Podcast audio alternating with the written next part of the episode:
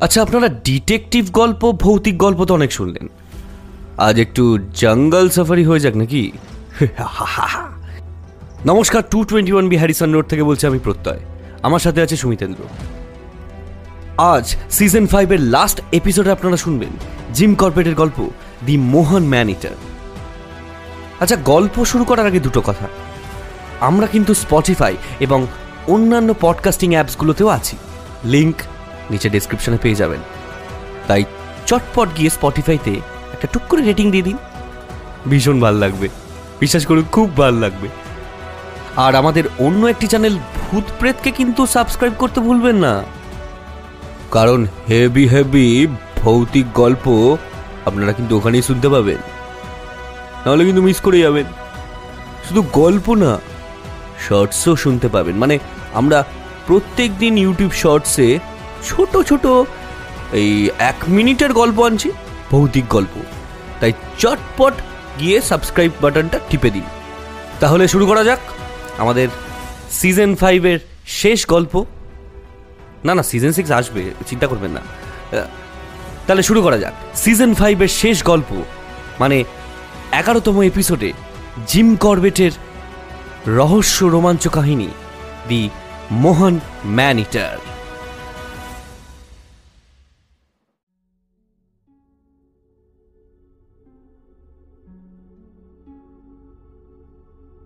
গ্রীষ্মকালে, হিমালয়ের যে অংশে আমরা থাকতাম, সেখান থেকে প্রায় আঠেরো মাইল দূরে একটা সুদীর্ঘ শৈলশিরা পূর্ব থেকে পশ্চিমে চলে গেছে। সেটার উচ্চতা প্রায় ন হাজার ফুট মতো হবে। এই শৈলশিরারই একেবারে উঁচু ঢাল বরাবর পূর্ব প্রান্তে প্রচুর পরিমাণে ওট ঘাসের ফলন হতো।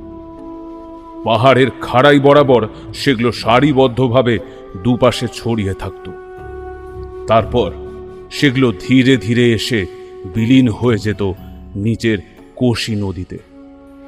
এমনই একটা দিনে ওই শৈলশিরার উত্তর দিকের গ্রামের একদল মেয়ে আর বউ যখন রোজকার মতো ঘাসগুলো কাটতে ব্যস্ত, ঠিক এমন সময় আচমকা তাদের মধ্যে একটা বাঘ এসে পড়ে।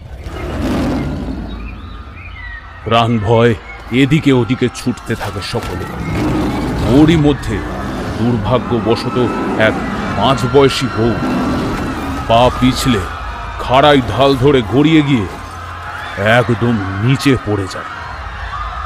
উঁচু শৈলপ্রাচীর পেরিয়ে এক নিমেষে সে যেন কোথায় উধাও হয়ে গেল। ওদিকে অতগুলো মেয়ের ভয়ার্ত চেঁচামেচি শুনে বাঘটা তখন রীতিমতো ভরকে গেছে।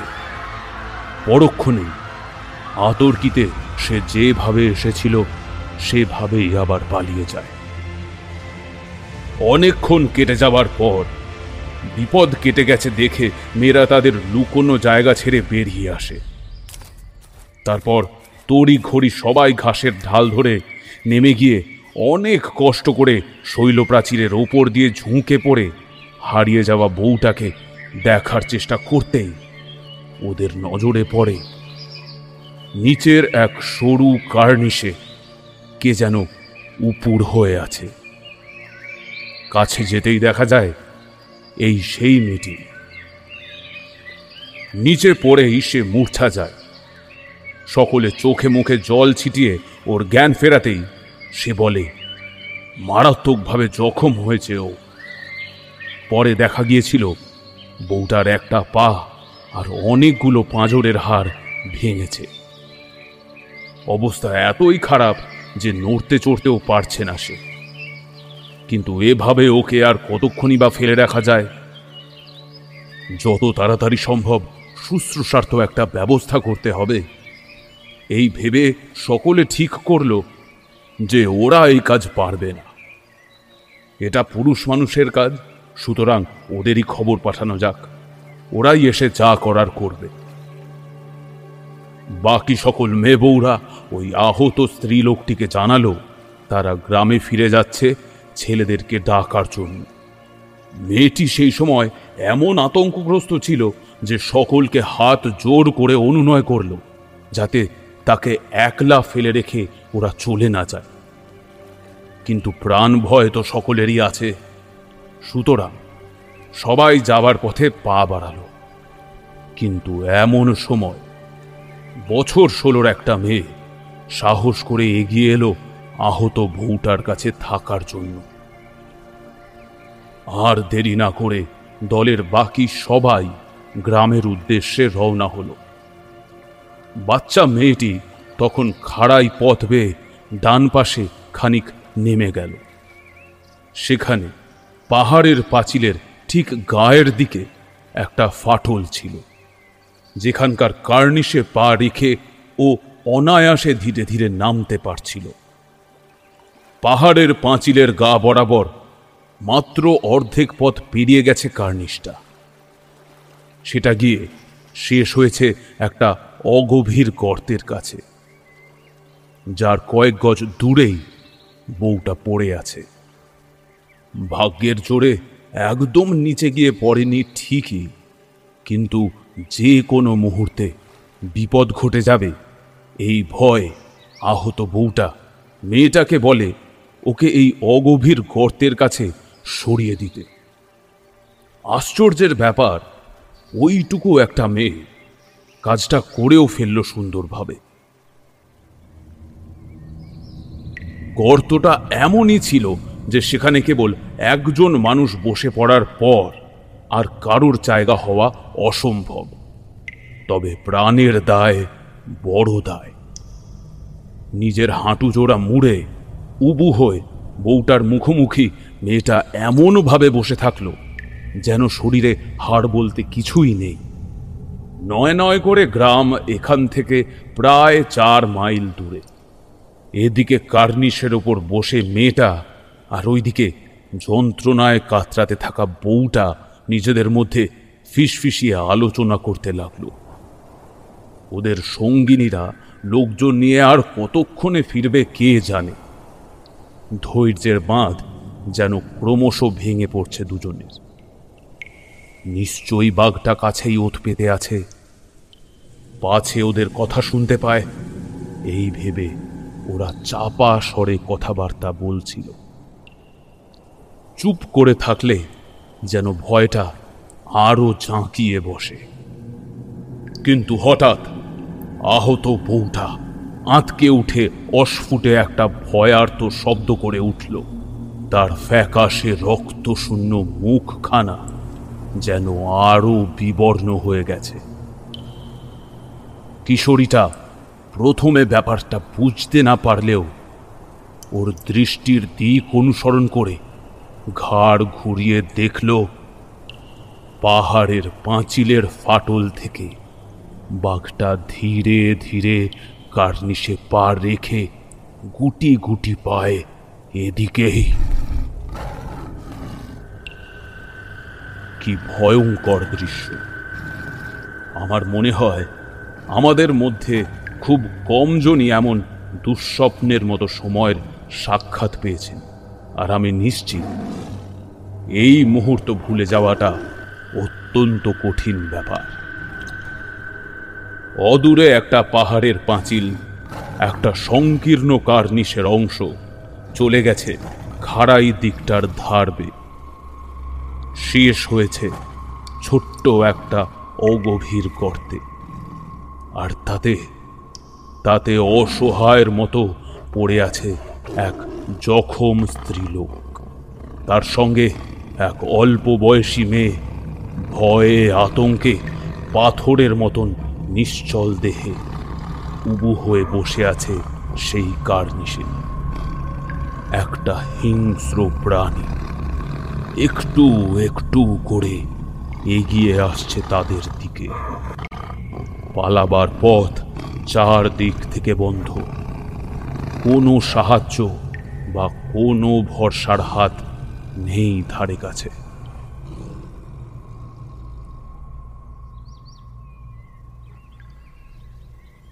প্রাণপণে তড়ি ঘড়ি হেঁটে চার মাইল পার করে একসময় মেয়ে বউগুলো গ্রামে ফিরল। ঠিক সেই সময় আমার এক পুরনো বন্ধু নাম মতি সিং, ওর এক অসুস্থ মেয়েকে দেখতে ওই গ্রামে আসে। এদিকে ব্যাপারটা চাউর হতেই ছেলেরা জড়ো হয়ে দল বানালো ঘটনাস্থলে যাওয়ার জন্য। আর সেই দলের নেতা হলো মতি সিং। যতটা সম্ভব তাড়াতাড়ি ওই দলটা ঘটনাস্থলে পৌঁছায়। ঘাসের ঢাল ধরে নেমে পাহাড়ের পাঁচিলের ওপর দিয়ে ওরা যখন ঝুঁকে নিচের দিকে দেখে, তখন ওদের নজরে আসে আহত বউটা অজ্ঞান হয়ে পড়ে আছে। আর কার্নিশের ওপর বড় বড় রক্তের ছাপ। তাড়াতাড়ি করে বউটাকে উদ্ধার করে নিয়ে আসা হলো গ্রামে। কিন্তু মেয়েটাকে কোথাও পাওয়া গেল না। অনেক খোঁজাখুঁজি করে ওকে কাছে পিঠে না পাওয়া গেলে সবাই ঠিক করল, আগে বউটার জ্ঞান ফিরুক সব কথা তখন ওর কাছ থেকেই জেনে নেওয়া যাবে খুন। বেশ বেশ অনেকটা সময় পর ওর জ্ঞান ফিরল। খানিকটা ধাতস্থ হয়ে ও সবটা খুলে বলল। ফোঁপাতে ফোঁপাতে ডুকরে কেঁদে উঠল। মতি সিং আর দেরি না করে আমার কাছে রওনা হলো প্রায় আঠেরো মাইল হেঁটে। একে তো যথেষ্ট বুড়ো মানুষ, বয়স প্রায় ষাটের ওপরে কিন্তু ওর কাছে সে সময় শুধু গুরুত্বপূর্ণ ছিল একটাই জিনিস, যে করেই হোক বাচ্চা মেয়েটার সন্ধান পাওয়া। তাই সে দ্রুত গতিতে এসে পৌঁছালো আমার কাছে। ব্যাপার শুনে আমি ওর সঙ্গে তৎক্ষণাৎ বেরিয়ে পড়লাম মেয়েটাকে খুঁজতে। তবে আমার করবার কিছুই ছিল না। আমার মন বলছিল, যা অঘটন ঘটবার ঘটে গেছে। প্রায় চব্বিশ ঘণ্টা কেটে গেছে এর মধ্যে। এক সময় দেখা গেল, ওই একরত্তি সাহসী ছোট্ট মেয়েটা, যে নিজের প্রাণের তোয়াক্কা না করে আহত সঙ্গিনীর সাথে স্বেচ্ছায় থেকেছিল। বাঘে তার অবশিষ্ট বলতে রেখে গেছে। কেবল কয়েক টুকরো হাড় আর ওর ছেঁড়া রক্তমাখা জামা কাপড় যে বাঘ পরবর্তীতে সরকারি নথিতে তথা ইতিহাসে মোহনের মানুষ খেকো নামে কুখ্যাত হয়ে ওঠে, এই হলো তার হাতে নিহত মানুষদের মধ্যে প্রথম। মেয়েটিকে মারার পর সেই শীতের মধ্যেই বাঘটা নেমে যায় কোশি উপত্যকা ধরে। শুরু হয় তার হত্যা লীলা। পরপর পিডব্লিউডির দুজন কর্মচারী আর আমাদের লেজিসলেটিভ কাউন্সিলের একজন নামজাদা সদস্যের পুত্রবধূকে মেরে ফেলল সে। একসময় গ্রীষ্মকাল এগিয়ে আসে। সেই সাথে প্রথমে যেখানে মানুষ মেরেছিল ও সেইখানে ফিরে যায়। তারপর কয়েক বছর ধরে কোশি উপত্যকার এপার থেকে ওপার পর্যন্ত মানে কাকড়িঘাট থেকে গাড়গিয়া অবধি প্রায় চল্লিশ মাইল জুড়ে তার হত্যা লীলা চলতে থাকে। শেষ পর্যন্ত সে মোহনের ওপরে, পাহাড়ের পদদেশে কানাউলা নামে একটা ছোট্ট গ্রামের কাছাকাছি আস্তানা গেড়ে বসে। আমি আগে একটা গল্পে আপনাদের কাছে একটা জেলা সম্মেলনের গল্প বলেছিলাম। নিশ্চয়ই মনে আছে আপনাদের। তো তাতে সে সময় কুমাউন ডিভিশনের তিনটে মানুষ খেকো বাঘকে তাদের গুরুত্বের পর্যায় অনুযায়ী কয়েকটা ভাগে ভাগ করা হয়েছিল। এক, চৌগড়, নৈনিতাল ডিস্ট্রিক্ট। দুই, মোহন, আলমোড়া ডিস্ট্রিক্ট। তিন, কান্ডা। ঘাড়ওয়াল ডিস্ট্রিক্ট। চৌগড়ের বাঘটার ব্যাপারটা দফারফা হয়ে যাওয়ার পর আলমোড়া ডিস্ট্রিক্টের ডেপুটি কমিশনার বেইনস আমাকে তলব করলেন। দেখো আগের সেই সম্মেলনে তোমার দেওয়া প্রতিশ্রুতির পুরো কাজটা এখনও শেষ হয়নি। কেননা মোহনের বাঘটা তালিকায় এখন পরবর্তী ও বহাল তবিয়তে জীবিত। দিনে দিনে বাঘটা যেমন আরও বেশি হিংস্র হয়ে উঠছে তেমনই যে ভয়ানক ত্রাসের কারণ হয়ে গেছে, সেটা কারোর অজানা নয়। এভাবে আর কতদিন বলো তো? আগের সপ্তাহতেই কার্তো কাউনলা গ্রামের তিনজন মানুষকে মেরেছে। আমার মতে এবার তোমার ওই গ্রামেই যাওয়া উচিত। আমি যখন চৌগড়ের বাঘের হিসেব নিকেশ করতে ব্যস্ত, বেঞ্চ কয়েকজন শিকারীকে কার্থকানাওলা যেতে রাজি করিয়েছিলেন। যদিও তারা মানুষ আর জানোয়ারের মরি রেখে বসেছিলেন, তবুও ওই ধূর্ত মানুষ খেকোটার নাগাল পেতে রীতিমতো নাকানি চোবানি খেতে হয় তাদের। অগত্যা উপায়ন্তর না দেখে পুনরায় নিজেদের আস্তানা রানী খেতে ফিরে যান। বেঞ্চ জানালেন, এই দায়িত্ব এখন তোমার। পুরো এলাকায় থাকল তোমার শিকারের জন্য। সত্যি বলতে, এই ব্যবস্থাটার খুব দরকার ছিল আমার। মানুষ খেকো শিকার করার সময় স্নায়ুর উপর নিয়ন্ত্রণ রাখা সহজ হয় না। মুহুর্মুহু উত্তেজনা বাড়তে থাকে। ধূর্ত প্রাণীটাও যখন টের পায়, তাকে ধরতে একাধিক লোক ফাঁদ পেতেছে বা পাতছে। সেও তখন দ্বিগুণ সতর্ক আর ভয়ানক হয়ে ওঠে। আর ঠিক তখনই দুর্ঘটনা ঘটার সম্ভাবনা আরও বেড়ে যায়।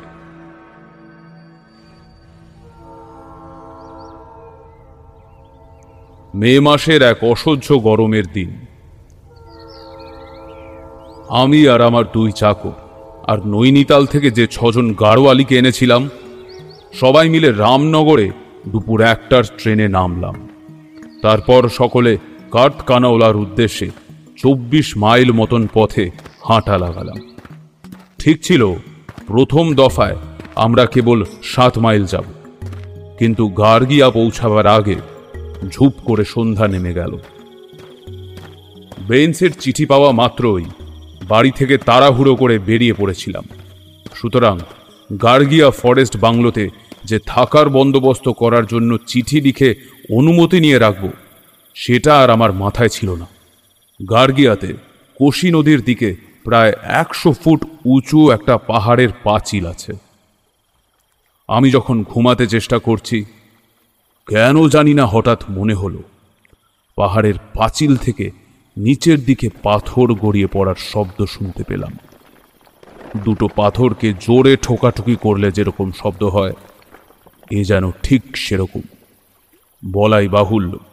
এই চাঁদনি রাতে নিথর পরিবেশে দূর থেকে ভেসে আসা অমন শব্দ আমার মনের মধ্যে স্বাভাবিকভাবেই দারুণ উত্তেজনার সৃষ্টি করল। এখন চাঁদের ঝকঝকে আলোয় হেঁটে গেলে সাপ খুব মারানোর ভয় নেই। সুতরাং আমি কাউকে কিছু না জানিয়ে ক্যাম্প বেড ছেড়ে ব্যাপারটা দেখতে বেরিয়ে পড়লাম। কিছুটা পথ চলার পর দেখি রাস্তার পাশে একটা জমা জলায় একদল ব্যাং জটলা বেঁধে অমন শব্দ করছে। বোঝো, আমি পৃথিবীর নানা স্থানে ঘুরেছি, নানা জমি, জলা, জঙ্গল, আর গাছে থাকা ব্যাঙেদের নানা অদ্ভুত সব শব্দ শুনেছি। কিন্তু এই মে মাসে গার্গিয়াতে ব্যাঙের এমন বিটকেল শব্দ শুনতে পাবো, তা কখনো ভাবিনি।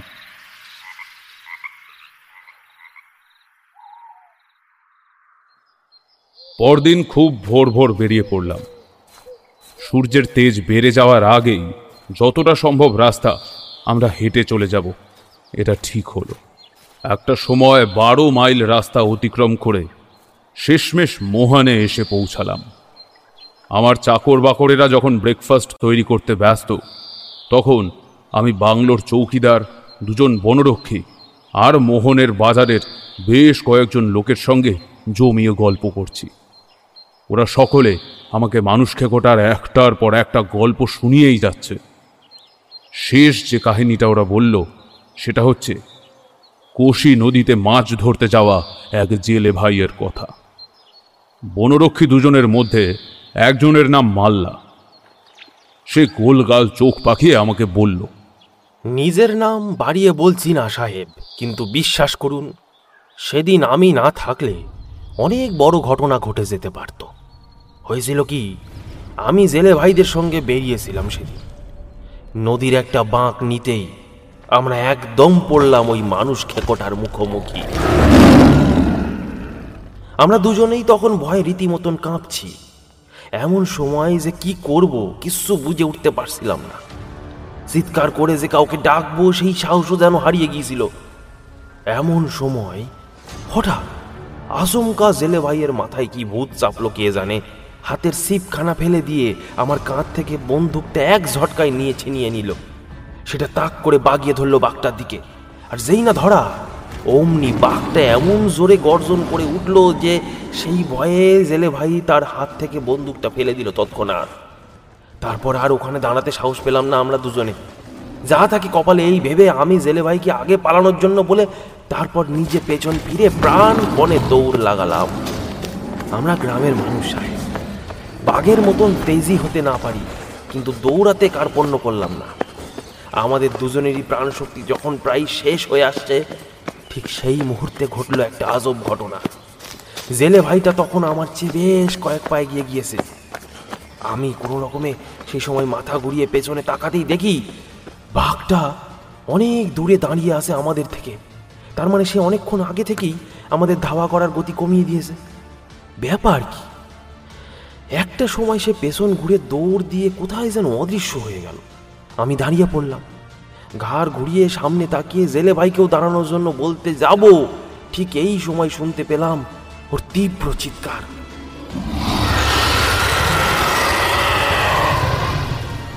আমার বুকটা ভয়ে ঠান্ডা হয়ে গেল। আশেপাশে সামনে কাউকেই দেখতে পাচ্ছি না। তাহলে সে গেল কোথায়? তারপর মনে হলো এখানে দাঁড়িয়ে থেকে সময় নষ্ট না করে যত তাড়াতাড়ি সম্ভব কোয়ার্টারে ফিরে গিয়ে বাকিদের ডেকে এনে জেলে ভাইকে খোঁজার জন্য বেরোনো উচিত আমার।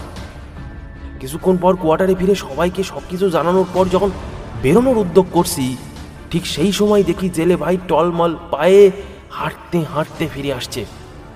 আমরা ছুটে গিয়ে তাকে নিয়ে এসে বসালাম। একটু পরে ধাতস্থ হয়ে এসে জানালো, সে তখন ছুটতে ছুটতে গিয়ে একটা অগভীর গর্তের মধ্যে পড়ে গিয়েছিল। আর সেখানেই পাশে শুয়েছিল এক বিশাল ভাল্লুক। ভাগ্য ভালো, ভাল্লুকটা তার কোনো ক্ষতি করেনি। কোনো রকমে প্রাণ হাতে সেখান থেকে পালিয়ে মেসে ফিরেছে সে এখন আমি বুঝতে পারলাম বাঘটা মাঝপথ থেকে কেন ফিরে গেল। আপনি তো জানেনই, বাঘ যতই হিংস্র হোক না কেন কুমির, হাতি, ভাল্লুকের মতন জানোয়ারগুলোকে সহজে ঘাটাতে সাহস পায় না। তবে জেলে ভাইটি এই সেখানে আর থাকল না। পরের দিন সকালবেলাতেই এই জায়গা ছেড়ে চলে গেল। আমি তাকে চলে যাওয়ার কারণ জিজ্ঞাসা করতেই সে বলল, গর্তে পড়ে গিয়ে তার পায়ে বেশ আঘাত লেগেছে। কাজকর্ম করা তার পক্ষে আর কবে সম্ভব হবে কে জানে। তাছাড়া এই কোশি নদীতে আর সেরকম মাছ নেই। সুতরাং এখানে আর থাকতে চাই না সে। তবে জেলে ভাই যতই চেষ্টা করুক না কেন, আমি বেশ বুঝতে পারলাম সে ভীষণ ভয় পেয়েছে, তাই এই চত্বরে তার পক্ষে থাকা আর সম্ভব হলো না। কিন্তু আমি কোথাও গেলাম না। আমার তখন থেকে একমাত্র লক্ষ্য ছিল ওই শয়তান বাঘটাকে ধরা। যাতে সে আর অন্য কোনো মানুষের ক্ষতি করতে না পারে। অনেক দেরি হয়ে গেছে। সে অনেক মানুষের প্রাণ নিয়েছে, আর নয় সাহেব, যা করার আমাদের খুব তাড়াতাড়ি করতে হবে। আমার মধ্যে ভয় বলে কিছু নেই, তাই আপনি যা আদেশ করবেন, আমি তাই করব। তখন বেলা গড়িয়ে দুপুর হয়েছে। আমরা আবার বেরোনোর জন্য প্রস্তুত হলাম। আমাদের বিদায় জানানোর জন্য বেশ কয়েকজন লোক এসেছিল। তাদের মধ্যে অনেকে আমাদের যেতে বারণ করল। অনুরোধ জানালো, আমরা যাতে নিজেদের প্রাণের বলি না দিতে যাই। কিছুজন আবার চাইছিল যাতে আমরা যাই আর বাঘটাকে নিকেশ করার একটা শেষ চেষ্টা করি, যাতে ওরা একটু প্রাণ খুলে বাঁচতে পারে। সবাইকে আশ্বস্ত করলাম যে নিশ্চয়ই ভালো খবর নিয়ে বহাল তবিয়াতে আবার ফিরে আসতে পারব। আর দেরি না করে আমরা কার্ত কানাওলার চার হাজার ফুট চড়াইয়ের পথে রওনা হলাম। আমাদের গতি স্বাভাবিকের থেকে একটু শিথিল ছিল। বারবার থামতে হচ্ছিল আমাদের। একে তো পথটা অত্যন্ত খাড়াই, তার উপর অসহ্য গরম। এছাড়া আরেকটা কারণও ছিল যদিও, আমার লোকজনের মোটের ভার ছিল খুব বেশি। অল্প কিছুদিন আগেই ওপরের গ্রামগুলোতে কি একটা ঝামেলা হয়েছিল নাকি? যার জন্য নৈনিতাল থেকে পুলিশ বাহিনী পাঠাতে হয়েছিল। তাই আমাকে বলে দেওয়া হয়েছিল, আমার এবং আমার লোকজনেদের প্রয়োজনীয় সব জিনিস যাতে সঙ্গে করেই নিই, কারণ এই অবস্থায় ওখানে কোনো জিনিসপত্র কিনতে পাওয়া যাবে না। এক সময় আমরা পৌঁছলাম চষা জমির প্রান্তে। তখন সময়টা প্রায় বিকেলের শেষ। এখন যেহেতু এখানে মানুষ খেকোটার এসে পড়ার ভয় নেই, তাই আমার লোকজনেদের ওখানে বিশ্রাম করতে বলে আমি একাই এগোলাম ফরেস্টার্স হাটের দিকে। মোহন থেকেই ওটাকে দেখা যায়। বনরক্ষীরা বলেছিল কার্তকানাওলায় থাকাকালীন এটাই আমার থাকার পক্ষে সবচেয়ে ভালো জায়গা। কুড়ে ঘরটা মোহনের দিকে, পাহাড়ের ঠিক ঢালের ওপর। আমি যখন পাহাড়ের গা বেয়ে সমতল রাস্তাটা দিয়ে কুড়ে ঘরটার দিকে এগোচ্ছি, তখন ঘন ঝোপঝাড় ভরা একটা খাতে মোড় নিতে আমার সঙ্গে দেখা হলো একটা মেয়ের কাঠের চোঙের মধ্যে দিয়ে বেয়ে আসা একটা সংকীর্ণ জলধারা থেকে সে তখন ওখানে কলসি ভরছিল। আমার ভারী ছুতো পড়ে ওর দিকে এগোলে আচমকা ভয়ে যেতে পারে ভেবে আমি ওকে আগাম সতর্ক করার জন্য সশব্দে গলা ছাড়া দিলাম। শব্দ শোনা মাত্রই সে ভয়ানক চমকে উঠল। ফিরে তাকাতেই আমার দিকে চোখ পড়ল ওর। সঙ্গে সঙ্গে নিজেকে সামলে আবার কাজে মন দিল। ওদিকে আমি কয়েক গজ দূরে একটা সিগারেট ধরানোর জন্য দাঁড়ালাম।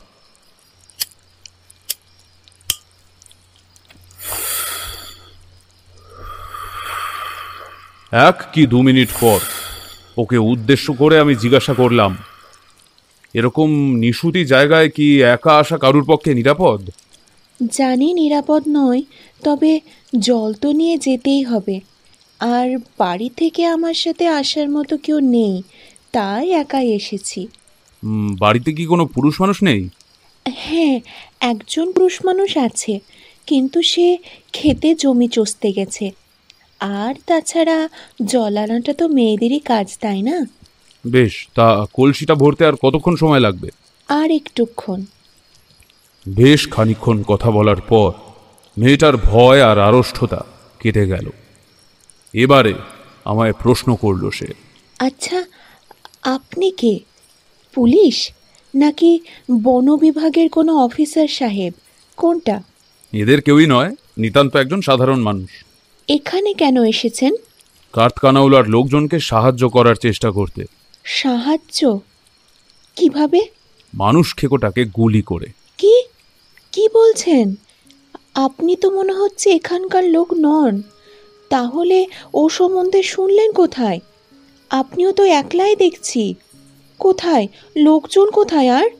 আচ্ছা আপনি সত্যি পারবেন ওই শয়তানটাকে মারতে? কতদিন থাকবেন এখানে? মনে মনে আমি খানিকক্ষণ হাসলাম। একসঙ্গে এতগুলো প্রশ্নের উত্তর দেব কি করে? তার কোনো পরোয়াই করল না সে। আমার পেছনে আস্তে আস্তে সে পাহাড়ের দক্ষিণ বরাবর নেমে আসা অনেকগুলো ঢালের মধ্যে একটা জায়গা আমাকে দেখাল। সেখানে ঘাসে ঘেরা ঢালের ওপর একটা বড় গাছ দেখিয়ে বলল, দিন তিনেক আগে ওই মানুষ খেকোটা একটা মেয়েকে মেরে ফেলেছিল। আমি সেদিকে তাকিয়ে দেখলাম, গাছটা আমার লক্ষ্যস্থল মানে ফরেস্ট হাটের থেকে মাত্র দু তিনশো গজ দূরে। আমরা এতক্ষণে পাহাড়ের গা বেয়ে উঠে যাওয়া একটা পায়ে হাঁটা পথে এসে পড়েছি। সেই রাস্তাটা ধরার সময় মেয়েটা আবার বলল, আমি যে গ্রামে থাকি, সেটা পাহাড়ের গায়ে ঠিক ওদিকটায়। আমি জানি আর কোনো বিপদের সম্ভাবনা নেই। আমি এখন যথেষ্ট নিরাপদ। আমাকে এতটা পথ পৌঁছে দেওয়ার জন্য আপনাকে অনেক ধন্যবাদ। ভারতীয় মহিলাদের সম্বন্ধে যারা জানেন, তারা বুঝবেন যে কোন মানুষের কাছে তারা নিরাপদ, সেটা ওনারা বিলক্ষণ ভালো করে বোঝেন। এই খানিক সময়ের মধ্যেই আমি যে তার বিশ্বাসভাজন হয়ে উঠতে পেরেছি, এটা অনেক বড় ব্যাপার। কেননা, যে কাজে আমি এসেছি তার জন্য আমার গ্রামের লোকের সহযোগিতা প্রয়োজন। কিন্তু কিছুদিন আগেই গ্রামের লোকের সঙ্গে পুলিশের ঝামেলা হওয়াতে তারা সহজে উচ্চ শ্রেণি কোনো কর্মকর্তার সঙ্গে কথা বলতে চাইবেন না। কিন্তু এই স্ত্রীলোকটি যখন গিয়ে ওদেরকে আমার পরিচয় দেবে, জানবে যে আমি প্রকৃতই ওদের উপকার করতে এসেছি, তখন নিঃসন্দেহে গ্রামের সকলেরই আমার ওপর বিশ্বাস জন্মাবে। ফরেস্টার হাট রাস্তার বাঁ দিকে প্রায় কুড়ি গজ দূরে একটা ছোট্ট ঢিবির ওপর। এখানকার দরজাটা কেবল একটা মাত্র শিকল দিয়ে বন্ধ। আমি এগিয়ে এসে সহজেই দরজা খুলে ভেতরে ঢুকে গেলাম।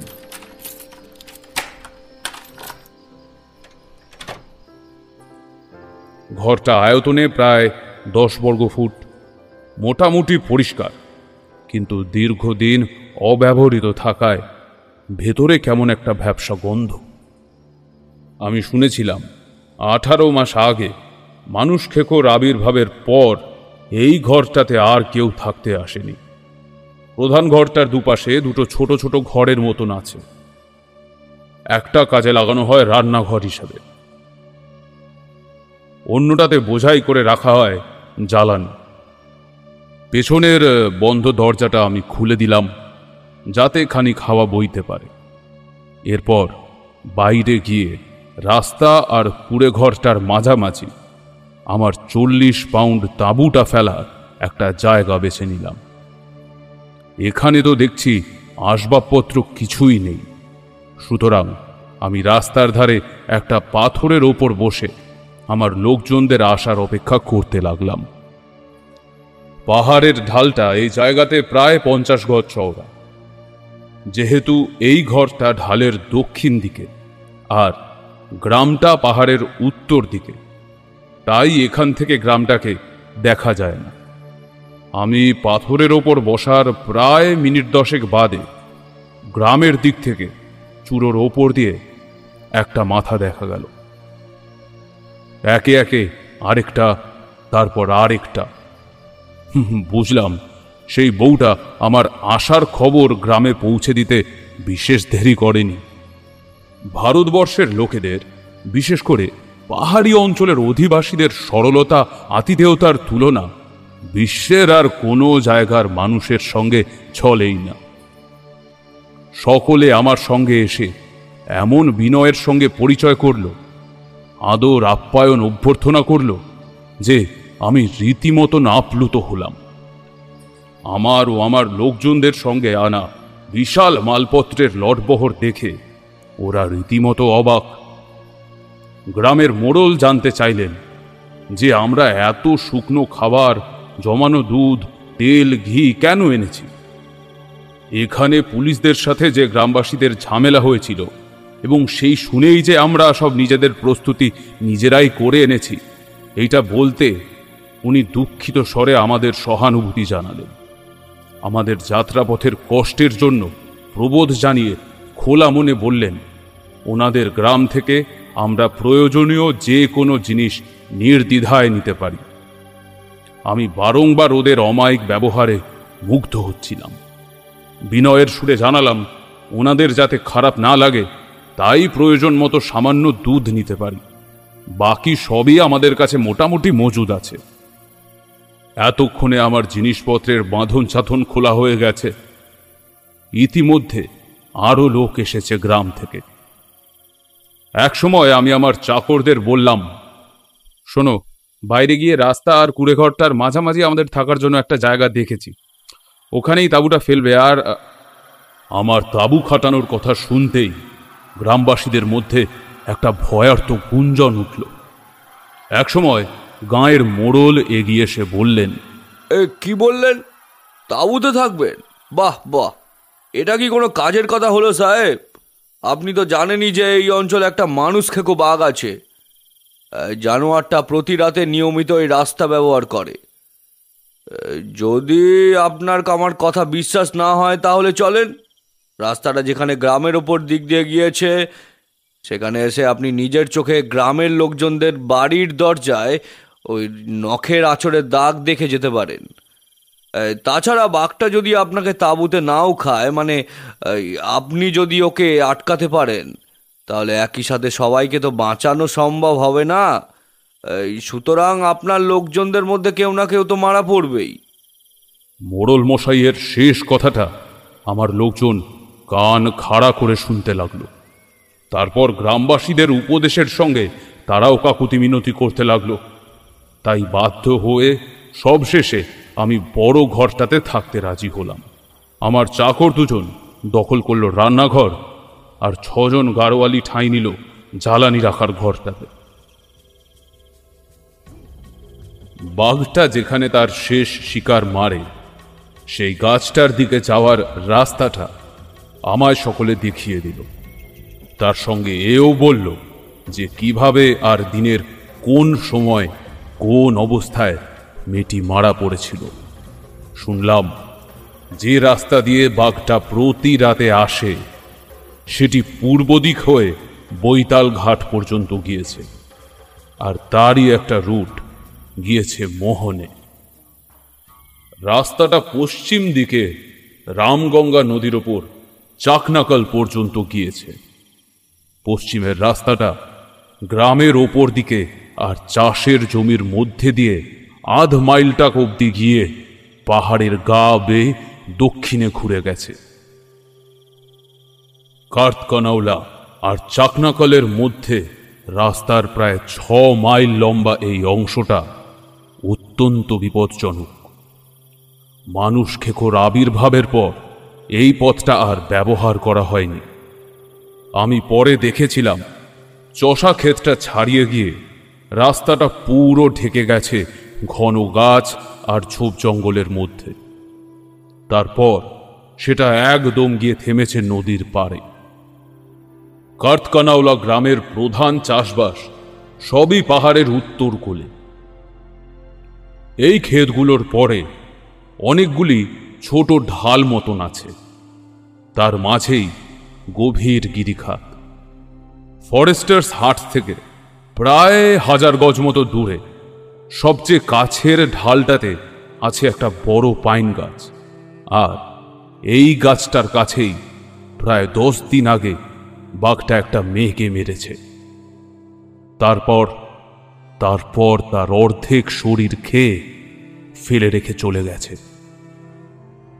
যে তিনজন শিকারী চার মাইল দূরে একটা ফরেস্ট বাংলোতে ছিলেন তারা ওই পাইন গাছটাতে উঠতে না পারায় গ্রামের লোকেরা তিনটে আলাদা গাছে তিনটে মাচা বেঁধে দিয়েছিল।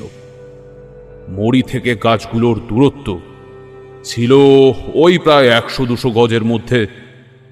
সন্ধ্যের একটু আগেই শিকারীরা চাকরদের নিয়ে মাচায় উঠে বসেন। প্রথম সন্ধ্যার চাঁদ সবে তখন আকাশে উঠেছে। চাঁদ ডুবে যাওয়ার পর গ্রামবাসীরা বেশ কিছু বন্দুক ছোড়ার আওয়াজ পায়। পরদিন সকালে চাকরদের জিজ্ঞাসা করায় উত্তর মেলে, তারা জানে না কিসের দিকে গুলি ছোড়া হয়েছিল। কারণ তারা নিজেরা কিছুই দেখেনি। দুদিন পরে একটা গরু মারা পড়তে শিকারীরা তার মরির ওপর বসেন। আবার গতবারের মতনই চাঁদ ডুবে যাওয়ার পর গুলি চালানো হয়। মানুষ খেকো মারার পন্থা যে মন্দ ছিল তা নয় কিন্তু দুর্ভাগ্যবশত এই ব্যর্থ চেষ্টাগুলো ওই ধূর্ত মানুষ খেকোদের অসম্ভব সতর্ক করে দেয় তারপর ওরা আরও যতদিন বাঁচে, ওদের ধরা ততই শক্ত হয়ে ওঠে একদিন কিছু গ্রামবাসী আমার সঙ্গে গল্পগুজব করতে এলো। বলাই বাহুল্য, ওরা কেবল শিকারের গল্পই শুনতে চায়। তা এমন সময় আমি ওদের মোহনের বাঘের গতিবিধি সম্পর্কে আরও কিছু জানতে চাইলাম। ওদের মধ্যে একটা লোক বলে উঠল, বাবু, ওই জানোয়ারটা সম্পর্কে আমি একটা অদ্ভুত জিনিস বলি আপনাকে। বাঘটা যখনই গ্রামে আসে তখনই কিন্তু আমরা সবাই সহজেই বাঘটার উপস্থিতি সম্পর্কে টের পেয়ে যাই। তাই? কীভাবে? ওই একটা চাপা গোঙানি থেকে যেন ব্যথা পেয়ে গোঙাচ্ছে। বাঘটা যখন আমাদের বাড়ি ঘরের পাশ দিয়ে যায় তখন গোঙানিটা হয় এক টানা। কিন্তু অন্য সময়ে গোঙানিটা কখনো কম বা কখনো বেশিক্ষণের জন্য চলতে থাকে। এটা থেকে আমি মোটামুটি তিনটে সিদ্ধান্তে পৌঁছালাম। এক, বাঘটা কোনোভাবে আহত হয়েছে, আর সেই জখমটা তাকে এখনও ভোগাচ্ছে। দুই, জখমটা এমনই যে একমাত্র চলার সময় এর ব্যথাটির পায় সেই বাঘটা। আর তিন, জখমটা নিঃসন্দেহে ওর কোনো একটা পায়ে আছে। আচ্ছা তোমরা কি কেউ বলতে পারবে যে কোনো স্থানীয় শিকারী বা রানীক্ষেত থেকে যে শিকারীরা বাঘটাকে মারতে এসেছিল তাদের দ্বারা বাঘটা কোনোভাবে জখম হয়েছিল কিনা? কেন সাহেব? আপনি এ কথা কেন জিজ্ঞাসা করলেন? তোমরা যা বলছো তাতে আমার মনে হচ্ছে এই ধরনের গোঙানির মানে হলো ওর একটা পায়ে জখম আছে। সেটা হয় বুলেটে নয় সজারুর কাটায়। বাবু আপনি বলছেন বটে। কিন্তু আমরা বাঘটাকে যেটুকু দেখেছি, তাতে তো ওটাকে একদমই সুস্থ বলেই মনে হয়। তাছাড়া জানোয়ারটা যেরকম অনায়াসে শিকার মেরে সেটাকে টানতে টানতে বয়ে নিয়ে যায়, তাতেই প্রমাণ হয় যে বাঘটা কোনোভাবেই পঙ্গু নয়। আমি আর কথা বাড়ালাম না। তখন কিন্তু আমার স্থির বিশ্বাস জন্মালো যে বাঘটা আহত। আর এই জন্যেই সে মানুষ খেকো হয়ে উঠেছে। এই সন্দেহের নিরসন করার দুটো মাত্র উপায় রয়েছে। হয় জীবিত বাঘটাকে কাছ থেকে দেখা, আর না হয় সেটা মারা যাওয়ার পর পরীক্ষা নিরীক্ষা করা। তবে এই ফাঁকে বলে রাখি, আমি সেদিন গ্রামবাসীদের বাঘের জখম হওয়ার ব্যাপারটা নিয়ে যা বলেছিলাম, তা তারা ভুলে যায়নি। দিব্যি মনে রেখেছিল, আর পরে সেটার যথাযথ প্রমাণ পাওয়ার পর আমার নামে রীতিমতো উল্লাসের ধ্বনি তুলেছিল।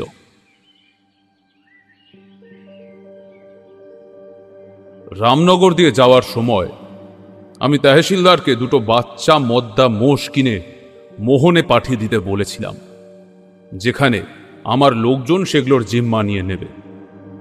আমি গ্রামের লোকজনদের ডেকে বললাম শোনো, যে গাছটার নিচে তিন দিন আগে মেয়েটা মারা পড়েছে, আমি তারই কাছে একটা মোষ বাঁধতে চাই। আর আরেকটা চাকনাকালের রাস্তার দিকে বাঁধতে হবে। মোড়ল মশাই বললেন, ঠিক আছে সাহেব, এর থেকে ভালো জায়গা তো আমাদেরও জানা নেই। কিন্তু এই ব্যাপারটা নিয়ে আমরা নিজেদের মধ্যে একটু এই আলোচনা করে নিই। তারপর আপনাকে সকালেই জানাচ্ছি। এখন আমরা আসি। সকালেই আমি আশেপাশে সব গ্রামের আপনার পৌঁছানোর খবর পাঠিয়ে দেব। সঙ্গে আপনার আসার কারণটাও জানিয়ে দেব। ঘরের ভ্যাবসা গন্ধটা এখনও বোঝা গেলেও বেশ অনেকটাই কমে গেছে। আমি আর দেরি না করে রাতের খাওয়া দাওয়া সেরে দরজায় দুটো পাথর চাপা দিয়ে রাখলাম। কেননা এছাড়া দরজা বন্ধ রাখার কোনো উপায় ছিল না।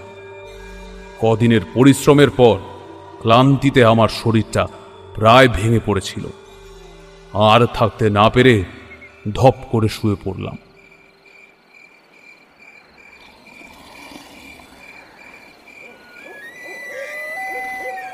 আমার ঘুম হালকা।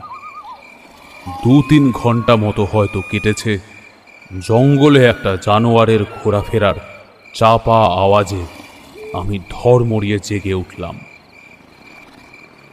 জানোয়ারটা এসেছে একেবারে পেছনের দরজা পর্যন্ত। রাইফেল আর টর্চ নিয়ে পা দিয়ে পাথর সরিয়ে দিয়ে বাইরে এলাম। পর মুহূর্তেই সামনের ঝোপের মধ্যে একটা জানোয়ারের সরে যাওয়ার শব্দ পেলাম। শব্দ শুনে মনে হচ্ছে ওটা সেই বাঘটাও হতে পারে। আবার কোনো চিতা বা সজারু হলেও অস্বাভাবিক মনে হবে না। কিন্তু ওটা যে ঠিক কি, তা দেখতে পাওয়া অসম্ভব। কেন সামনের জঙ্গল বেশ ঘন? ঘরে ফিরে এসে পাথরটা যথাস্থানে আবার লাগিয়ে শুতে যাব। হঠাৎ আমার গলাটা কেমন জানি খুসখুস করে উঠল। ভাবলাম মোহন থেকে ঘেমে নে একটানা হেঁটে এসেছি, তাই হয়তো এটা হয়েছে।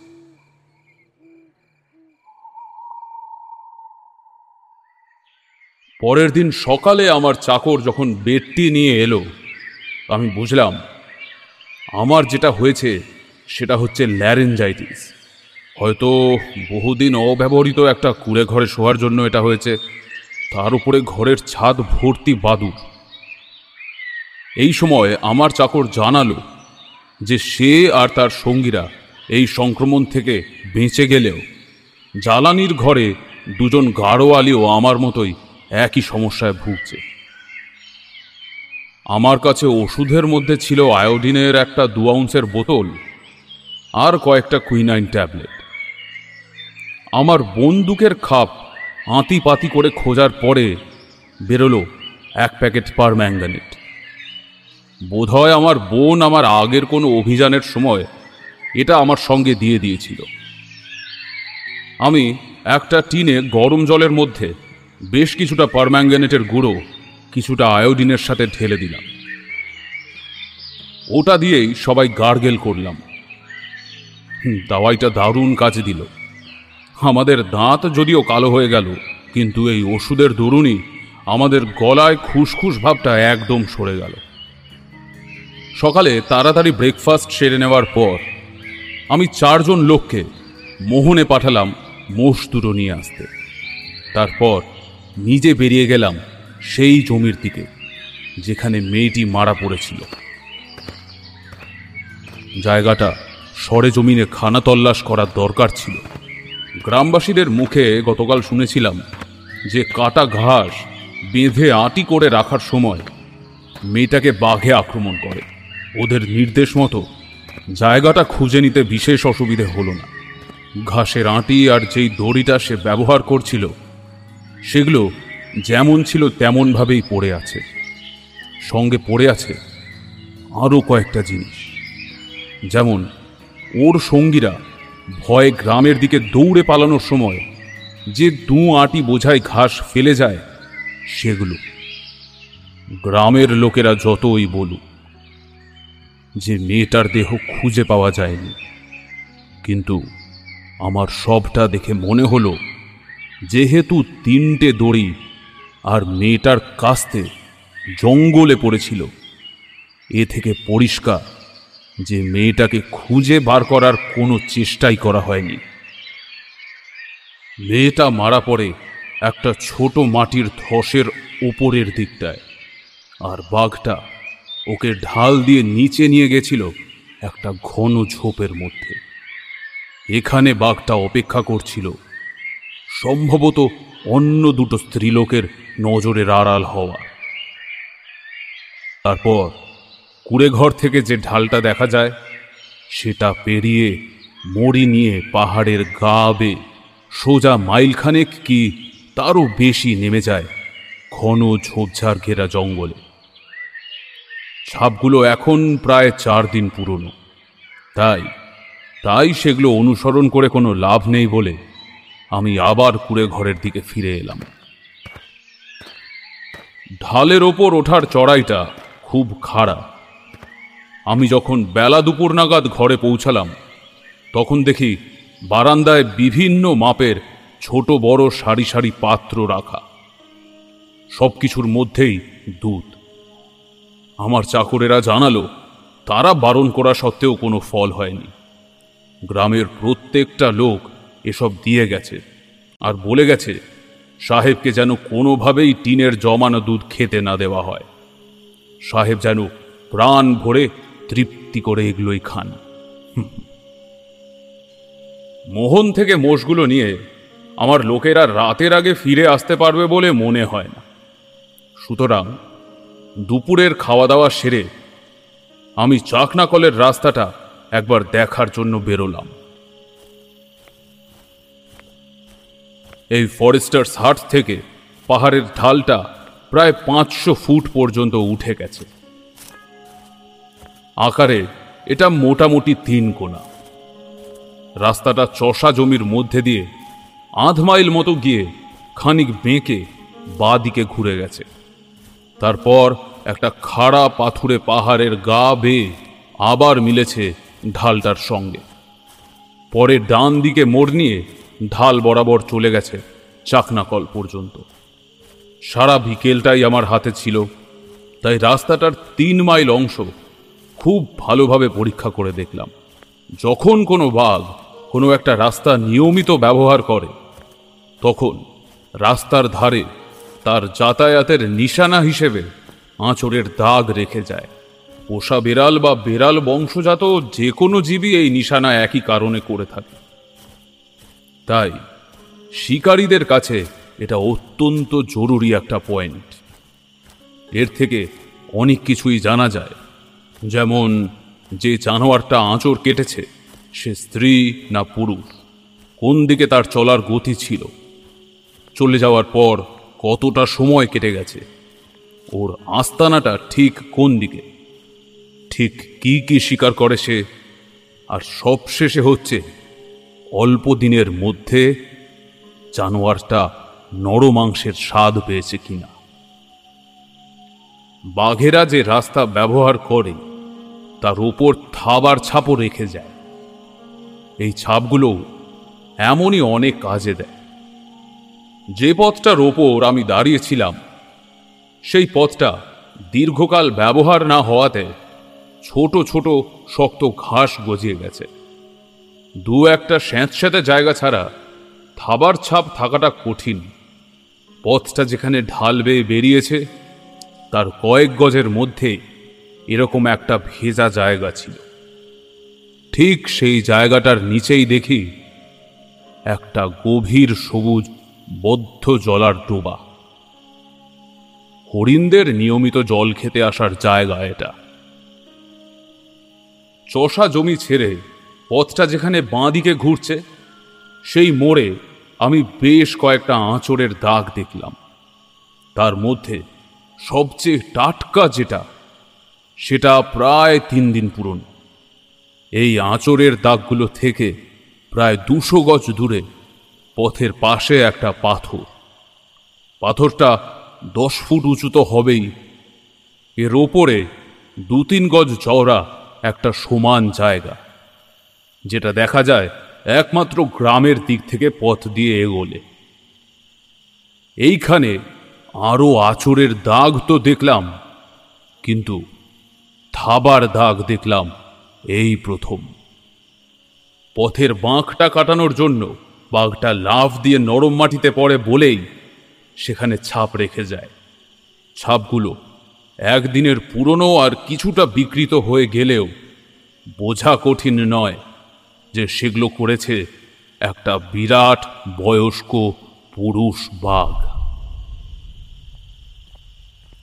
একটা মানুষ খেকো বাঘ এখানে রীতিমতো ত্রাসের সৃষ্টি করেছে। সুতরাং খুব সাবধানে নজর রেখে পা ফেলে হাঁটছিলাম আমি। কিন্তু সত্যি বলতে আমি বারবার অন্যমনস্ক হয়ে যাচ্ছি, কেননা এখানে দেখার জিনিস আছে প্রচুর। সময়টা একে মে মাস। উপরন্তু, এই উচ্চতায়, অর্থাৎ চার হাজার থেকে পাঁচ হাজার ফুটের মধ্যে, অর্কিড ফোটার সবচেয়ে ভালো সময় এটা। অর্কিডের বৈচিত্র্যে, প্রাচুর্যে, পাহাড়ের ওপর আমি যা দেখছি, এমনটা যেন আমি আর কখনো দেখিনি। চোখ ধাঁধানো অপূর্ব সাদা অর্কিডের শাড়ি যেন এক ঝাঁক প্রজাপতি। এইখানেই আমি প্রথম সেই পাখিটা দেখি, যেটা পরে বম্বে ন্যাচারাল হিস্ট্রি সোসাইটির mister Prater mountain crag martin পাখি বলে পরিচয় করিয়ে দেন। পাখিটার গায়ের রং ধূসর আর ঠিক বুকের কাছটায় একটু গোলাপি রাভা। আকারে শালিক পাখির থেকে একটু ছোট। এছাড়াও যে আরও কত ধরনের নানা রঙের, নানা ধরনের পাখি, পতঙ্গ, কীট দেখলাম তারই হত্যা নেই। তারপর একসময় ঘরে ফিরলাম। দেখি মোষ দুটো পৌঁছে গেছে ঠিকই, কিন্তু তাদের নিয়ে আজ আর কিছু করা যাবে না, কেননা এখন যথেষ্ট সন্ধ্যা হয়ে গেছে। আমার চাকরেরা ঘরের মধ্যে সারাদিন আগুন জ্বালিয়ে রেখেছিল। তাই ভেতরের হাওয়াটা বেশ পরিষ্কার এখন। কিন্তু তবুও আমি আর বদ্ধ ঘরে শোয়ার ঝুঁকি নিতে এখন রাজি নই। সেই জন্য আমি শুতে যাওয়ার আগে তাদের দিয়ে দুটো কাঁটা ঝোপ কাটিয়ে দরজায় বেড়ার মতো বসিয়ে দিলাম।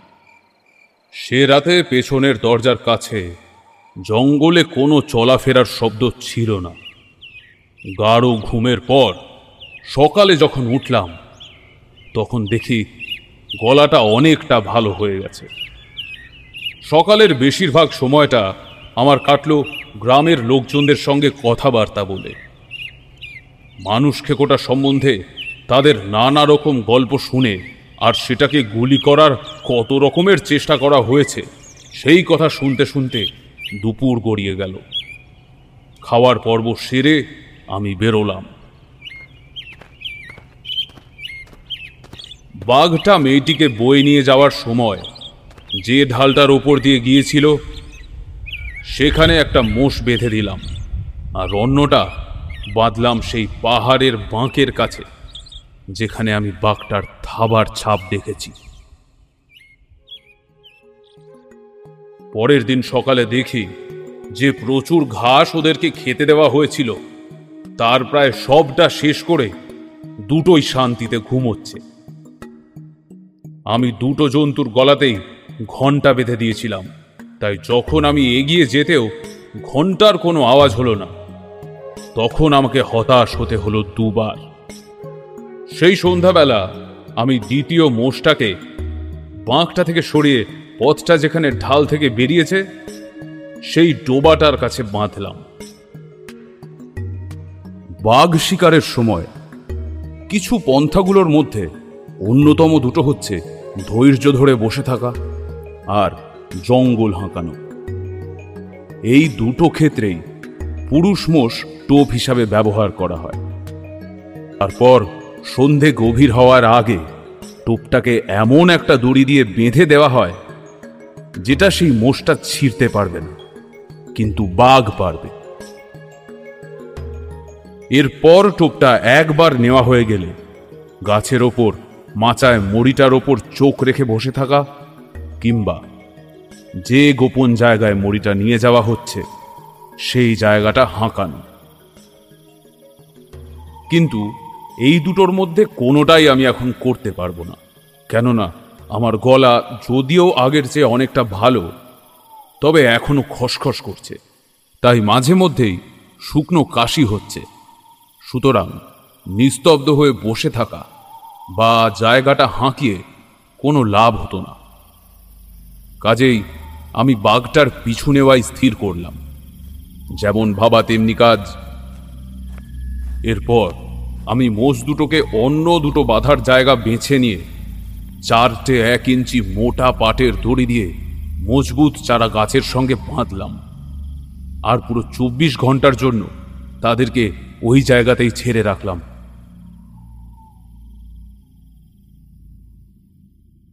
আমি এবার প্রতিদিন সকালে গুলি করার উপযোগী আলো ফোটার সঙ্গে সঙ্গে পালা করে মোষ দুটোর কাছে যেতে থাকলাম। কিন্তু দেখি, ব্যাপার সে আগের মতোই একই রকম। হ্যাঁ অগত্যা, আমি দিনের বেলা আশেপাশের গ্রাম থেকে খবরের জন্য অপেক্ষা করতাম, গলার চিকিৎসা করতাম আর বিশ্রাম নিতাম। ওদিকে সে সময় আমার ছজন গাড়োয়ালি ভৃত্য মোষগুলোকে খাবার আর জল খাইয়ে আসতো।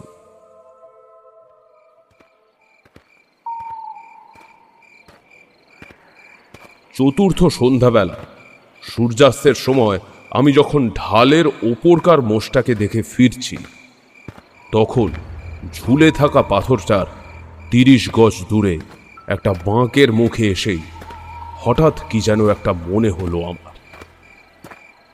কার্তকনাওলাতে আসার পর এই প্রথম আমি অনুভব করলাম, আমি সাক্ষাৎ বিপদের মধ্যে পড়েছি।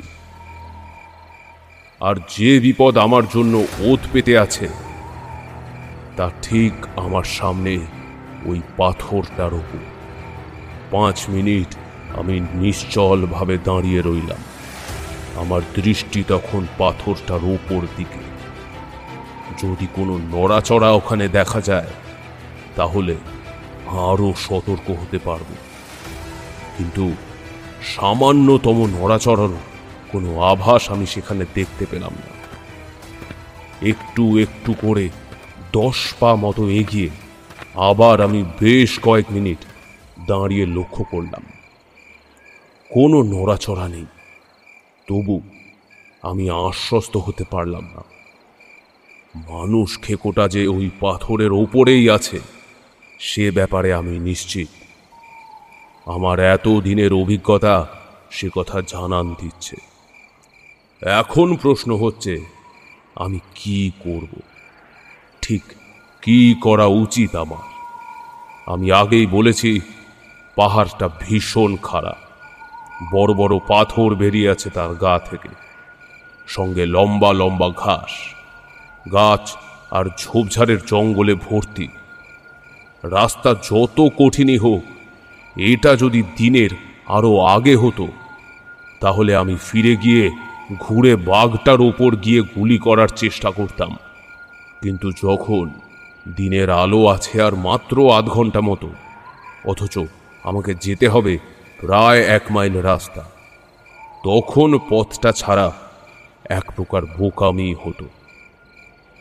তাই সেফটি ক্যাচটা তুলে রাইফেলটা কাঁধে রেখে আমি পাথরটা পেরোতে শুরু করলাম। এখানে রাস্তাটা প্রায় আট ফুট চওড়া। আমি রাস্তাটার একেবারে বাইরের ধার দিয়ে কাঁকড়ার মতো হাঁটতে শুরু করলাম। শরীরের ভরটা দিয়ে ব্যালেন্স করার আগে আমার রীতিমতো পা দিয়ে সামনের দিকটাতে আগে অনুভব করে এগোতে হচ্ছিল। একটু ভুলচুক হলো কি? পা ফসকে একেবারে শূন্য।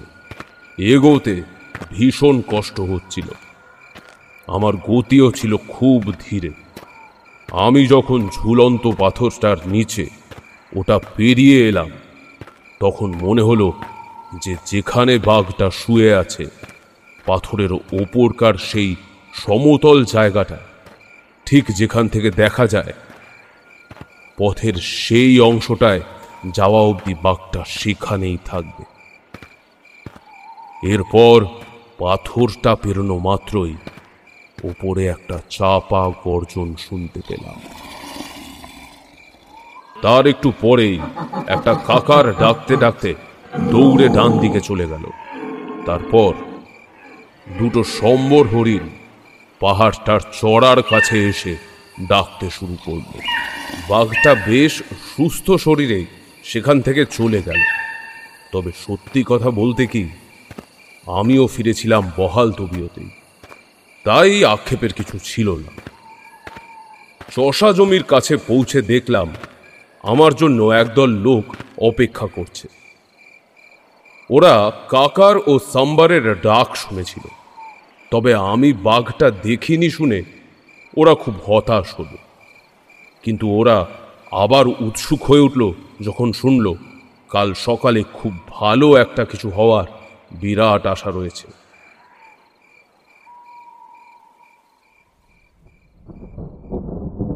রাতে ধুলোর ঝড় উঠল, তারপরেই জোর বৃষ্টি। গায়ে বৃষ্টির জল পড়তেই টের পেলাম, এই কুড়ে ঘরের ছাদটায় অনেকগুলো ফুটো আছে। শেষমেশ একটা জায়গা খুঁজে বার করলাম, যেখান দিয়ে জল অপেক্ষাকৃত কম পড়ছে। সেইখানেই ক্যাম্প খাটটা টেনে নিয়ে ঘুমিয়ে পড়লাম।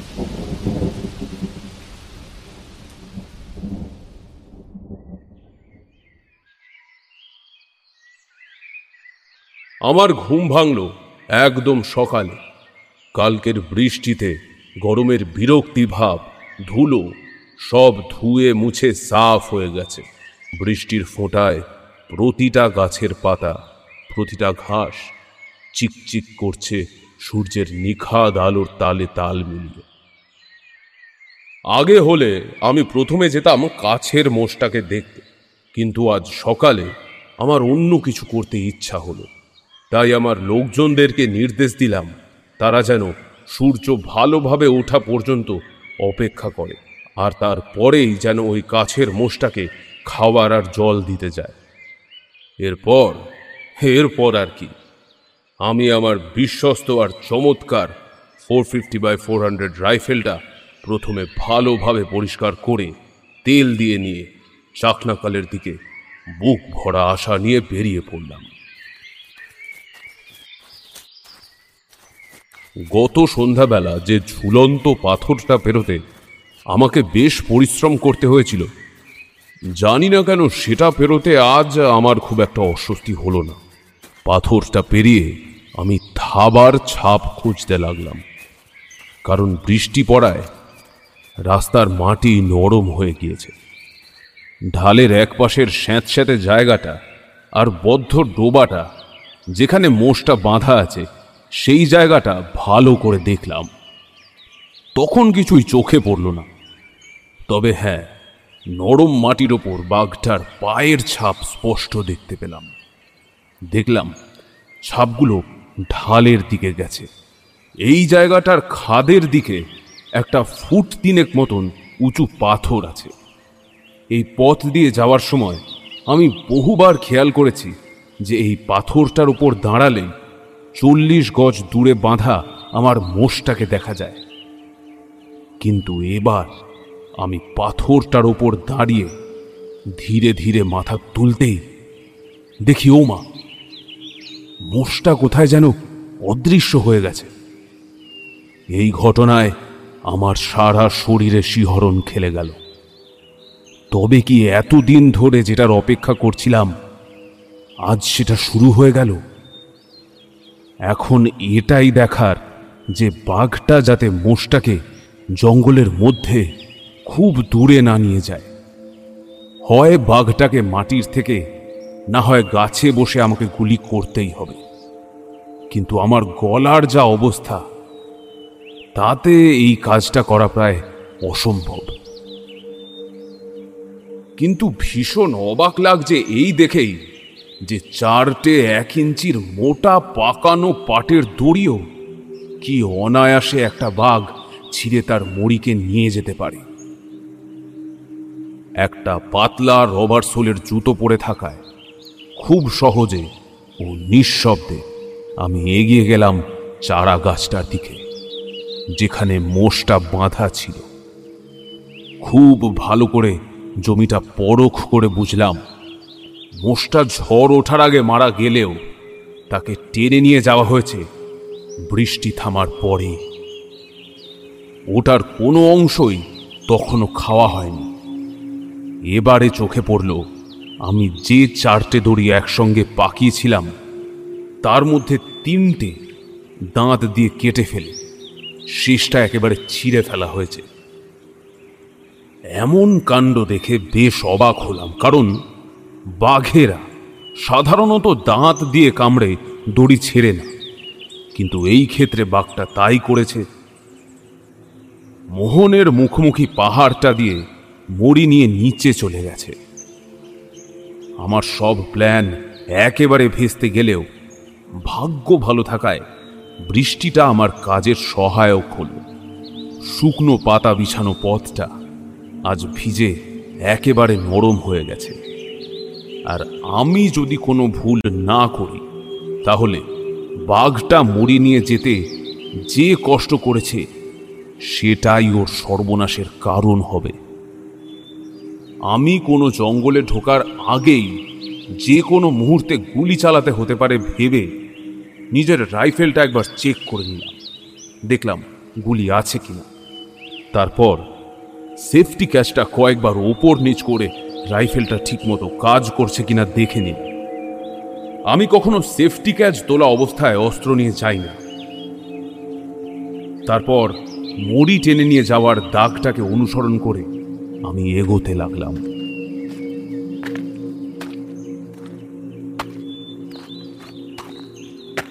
বেশিরভাগ ক্ষেত্রেই বাঘ তার মড়িকে টানার বদলে বয়ে নিয়ে যায়। আর যদি মড়িটা বেশি ভারী হয়, তাহলে সেটা সে ফেলে দেয়। মড়ি নিয়ে যাওয়ার সময় দাগটা হালকা হবে কি গভীর হবে, তা নির্ভর করে জানোয়ারটার আকার আর তাকে কীভাবে ধরা হয়েছে তার উপর। একটা ছোট্ট উদাহরণ দিতে হবে ধরে নেওয়া যাক, মড়ি একটা সম্বরে আর বাঘটা তার ঘাড়ে কামড়ে ধরেছে। তাহলে তার পেছনের অংশটা মাটির সঙ্গে ঘেষ্টে ঘেষ্টে যাবে, আর এক্ষেত্রে পরিষ্কার একটা ঘষ্টানোর দাগ দেখা যাবে। কিন্তু বাঘটা যদি সম্বরটার পিঠের মাঝামাঝি জায়গায় কামড়ে ধরে, তাহলে আবছা একটা টেনে নিয়ে যাওয়ার দাগ থাকলেও থাকতে পারে। এক্ষেত্রে বাঘটা মোষটার ঘাড় কামড়ে ধরেছিল, আর যার ফলে মোষের পেছনের অংশটা ঘেষ্টে একটা দাগ সৃষ্টি করেছে। সেই জন্য দাগটা অনুসরণ করে পথ চলাটা আমার পক্ষে সোজা হচ্ছে। তার মানে প্রায় একশো গজ একটা খাড়া মাটির পার পেরিয়ে পাহাড়ের গা বেয়ে বাঘটা গেছে। খেয়াল করে দেখলাম এই পারটা পেরোনোর সময় বাঘটা পিছলে পড়ে গেছিল আর মড়িটা তার মুখ থেকে ছিটকে পাহাড়ের গা বেয়ে তিরিশ চল্লিশ গজ নিচে একটা গাছের গায়ে আটকে গেছিল। কিন্তু তারপর বাঘটা আবার মড়িটা উদ্ধার করে ও তার পিঠের কাছে কামড়ে ধরে সামনের দিকে এগিয়ে গেছে। তাই এই জায়গাটায় একটা আবছা ঘষ্টানোর দাগ সৃষ্টি হয়েছে। পড়ে যাওয়ার সময় বাঘটার দিক গোলমাল হয়ে গেছিল। সে স্থির করতে পারেনি কোন দিকে নিয়ে যাবে মরিটাকে। প্রথমে সে ডান দিকে কয়েকশো গজ গেছিল, তারপর রিঙ্গলসের ঝোপের মধ্যে দিয়ে পাহাড়ের গা বেয়ে সোজা একশো গজ নিচে নেমে গেছিল। বোঝাই যাচ্ছে এই বাঁশঝাড়টার মধ্যে দিয়ে রাস্তা বার করতে তাকে বেশ কষ্ট করতে হয়েছে।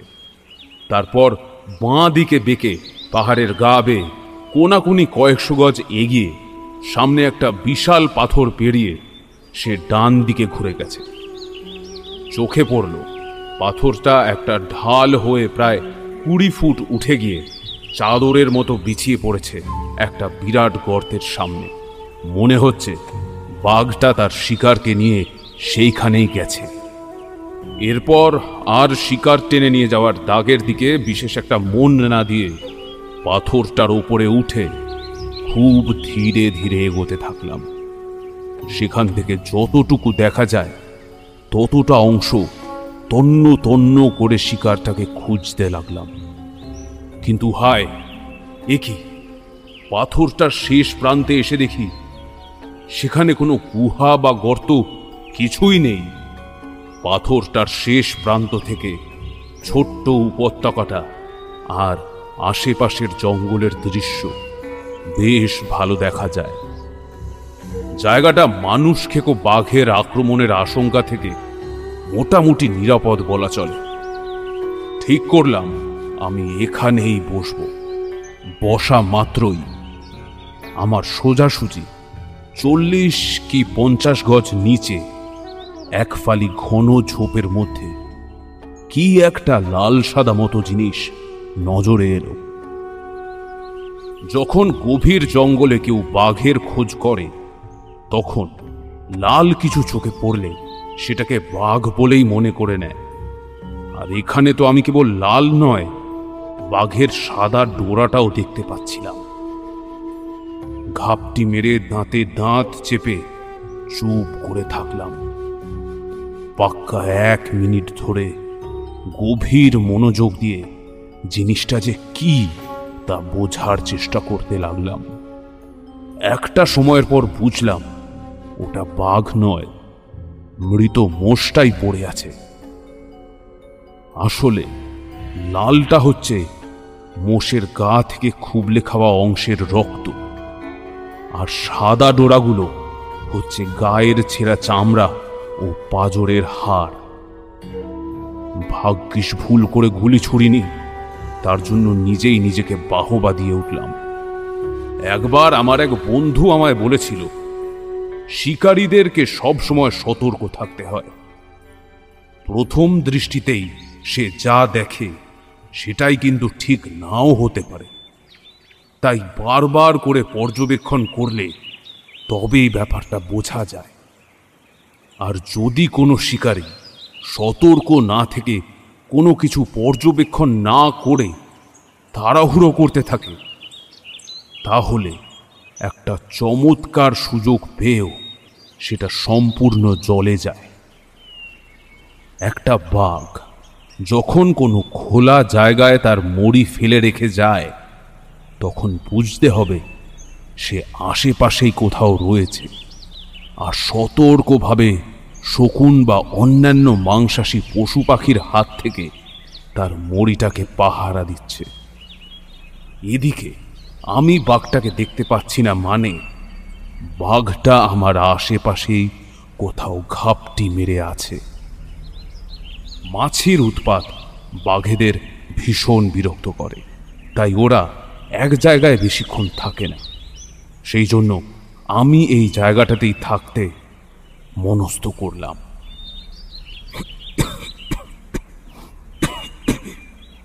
এই রে, যতই ভাবি নিঃশব্দে চারপাশটাকে একটু ভালোভাবে দেখব। তা আর হচ্ছে না।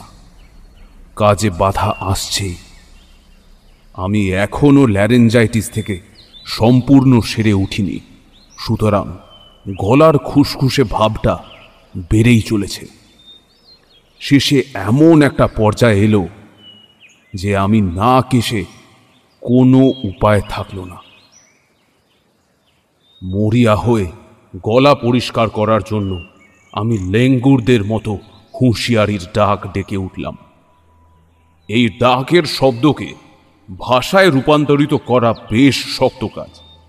আর যারা শিকারীদের জঙ্গলের কার্যকলাপের সাথে পরিচিত নয়, তাদেরকে এই হুঁশিয়ারির ডাকের সম্পর্কে কিছু জানিয়ে রাখি। এটা শোনা যায় মূলত আধ মাইল দূর থেকে। সব হনুমানরা বাঘ দেখে না ডাকলেও পাহাড়ের হনুমানরা বা লঙ্গুররা কিন্তু ডাকে। যেহেতু এই বাঘটা সম্ভবত জীবনের প্রতিটা দিনই এই ডাকটা শুনতে অভ্যস্ত, তাই আমি ওইভাবেই ডাকলাম। যদিও গলার যা অবস্থা, ডাকটা একেবারেই আসল হনুমানের ডাকের মতো হলো না। তবুও আমার গলার খুসখুসে ভাবটা খানিকটা দূর হলো। তারপরেও আমি আরও আধ ঘণ্টা ওই পাথরটার উপর বসে রইলাম। ভাবলাম, ভাগ্যক্রমে যদি বাঘটাকে দেখতে পেয়ে যাই, অথবা জঙ্গলের প্রাণীরা যদি কোনো বার্তা পাঠায়। কিন্তু না, বাঘটার দেখাই পেলাম না। সে আমার ত্রিসীমানাতে নেই, এই ব্যাপারে নিশ্চিন্ত হয়ে পাথরটা থেকে নেমে খুব সতর্কতার সঙ্গে মরিটার কাছে গেলাম।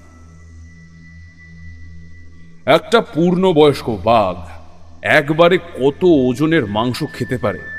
সে কথা এখানে অনেকেই নিশ্চিতভাবে জানে না সাধারণত একটা বাঘ একটা সম্বর খায় দুদিনে, আর একটা মোষ খায় তিন দিন যে মোষটা আমি বেঁধেছিলাম, সেটা পূর্ণবয়স্ক না হলেও কোনো মতেই ছোট আকারের ছিল না।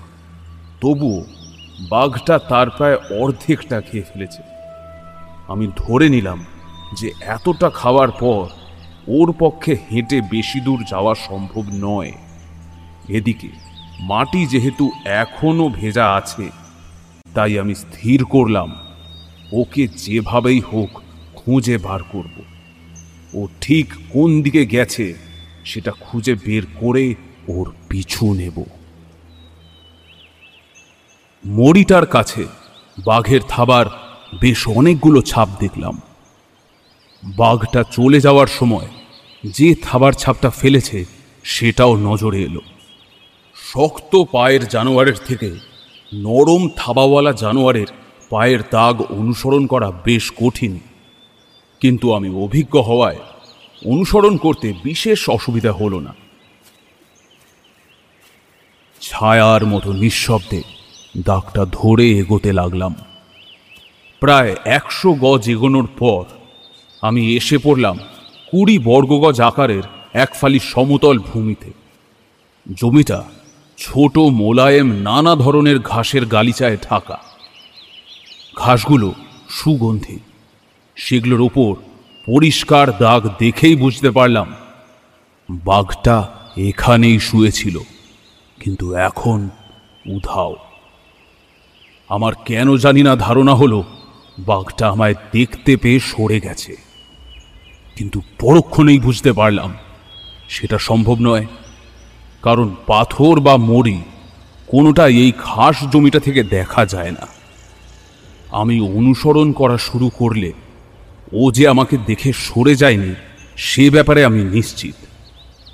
তাহলে ও এরকম আরামদায়ক বিছানা ছেড়ে উঠে চলে গেল কেন? হুম। এবার বুঝলাম কারণটা। এখন নটা বাজে। আর এই সময়টা মে মাসে অসহ্য গরম পড়ে সকালে। ঘাসের ফালির ওপর সরাসরি রোদ এসে পড়েছে। বাঘটার নিশ্চয়ই রোদে খুব গরম লাগছিল। তাই আমি আসার মিনিট কয়েক আগেই উঠে গেছে কোনো ছায়াঘন জায়গার খোঁজে। আর বাঘটা যদি রোদের জন্যই এই জায়গা ছেড়ে উঠে যায়, তাহলে মন বলছে পাথরের উপরে পড়ে থাকা গাছটার নিচেই সে বিশ্রাম নিচ্ছে। সুতরাং গাছটার কাছে গেলেই বুঝতে পারব আমার অনুমান ঠিক না ভুল। নরম ঘাসের ওপর দিয়ে আমি পা টিপে টিপে গাছটার দিকে এগোতে লাগলাম।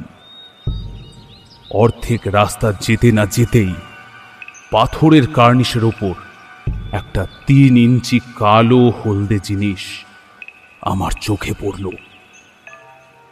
এতক্ষণে খেয়াল করলাম, ওই পাথুরে জায়গাটা হচ্ছে একটা রাস্তার মতন, যেখান দিয়ে জঙ্গলের পশুরা চলাচল করে। এদিকে কালো হলদে জিনিসটা বাঘটার লেজের ডগার অংশ কিনা নিশ্চিত না হওয়া পর্যন্ত আমি এক নজরে সেদিকে তাকিয়ে রইলাম। মনে মনে বুঝে নিলাম, লেজটা যদি আমার বিপরীতের দিকে থাকে, তাহলে মাথাটা নিশ্চয়ই আমার সামনের দিকে থাকবে। আর পাথরের কার্নিশটা মাত্র ওই সাত ফুট মতো চওড়া। বাঘটাও নিশ্চয়ই ওত পেতে আছে। গাছের গুড়িটা পেরিয়ে আমার মাথাটা দেখা গেলেই সেই মুহূর্তেই ছাপ দেবে। বাঘটার লেজের ডগাটা আমার থেকে কুড়ি ফুট দূরে। ওত পেতে থাকা অবস্থায় বাঘটা যদি আট ফুটও লম্বা হয়, তাহলেও ওর মাথাটা আমার থেকে নয় নয় করে প্রায় বারো ফুট দূরে থাকবে। না, আমাকে আরও অনেকটা কাছে যেতে হবে।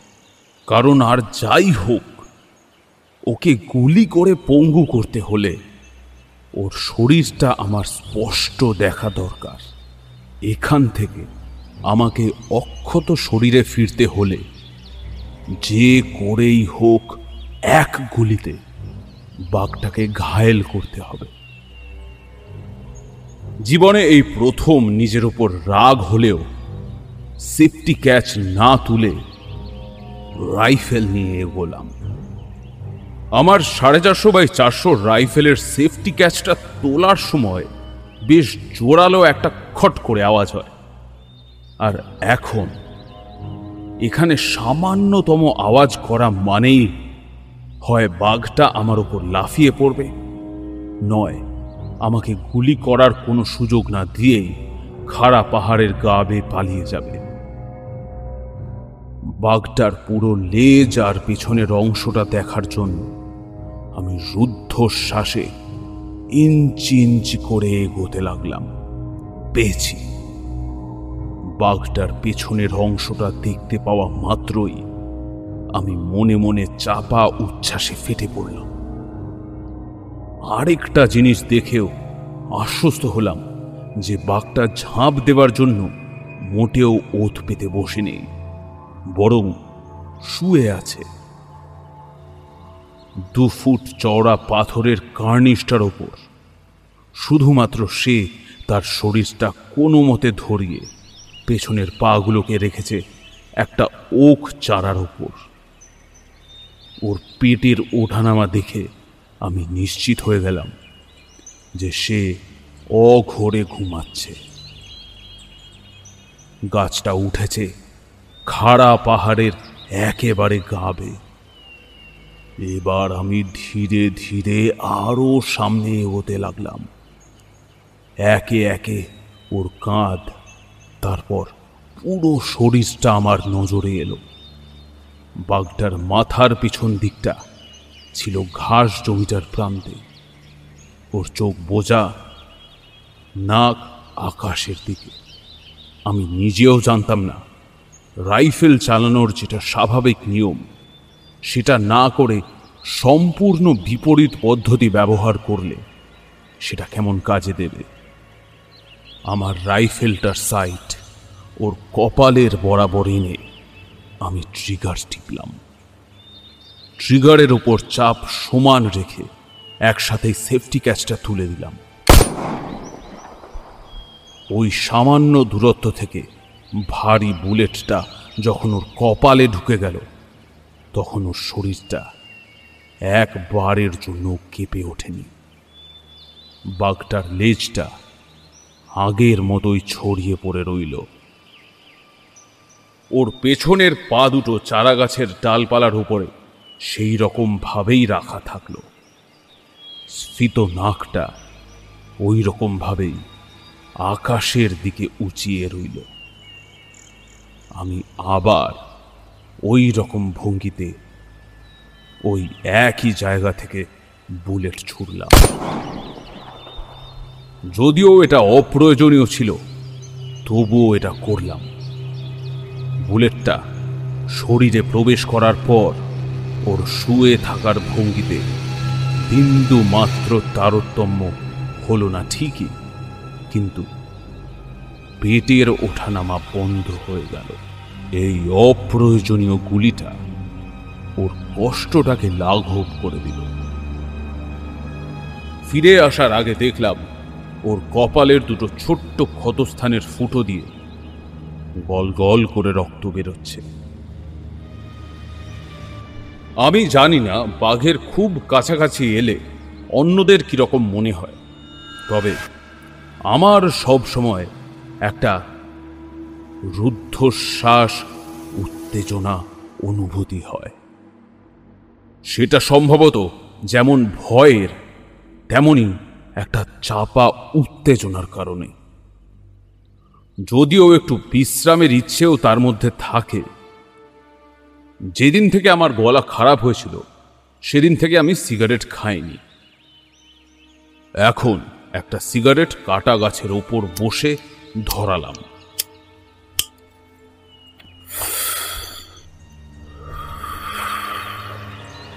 আর প্রথম টানের সাথে মনের যাবতীয় ভাবনা চিন্তাকে হাওয়ার সাথে মিশিয়ে দিলাম।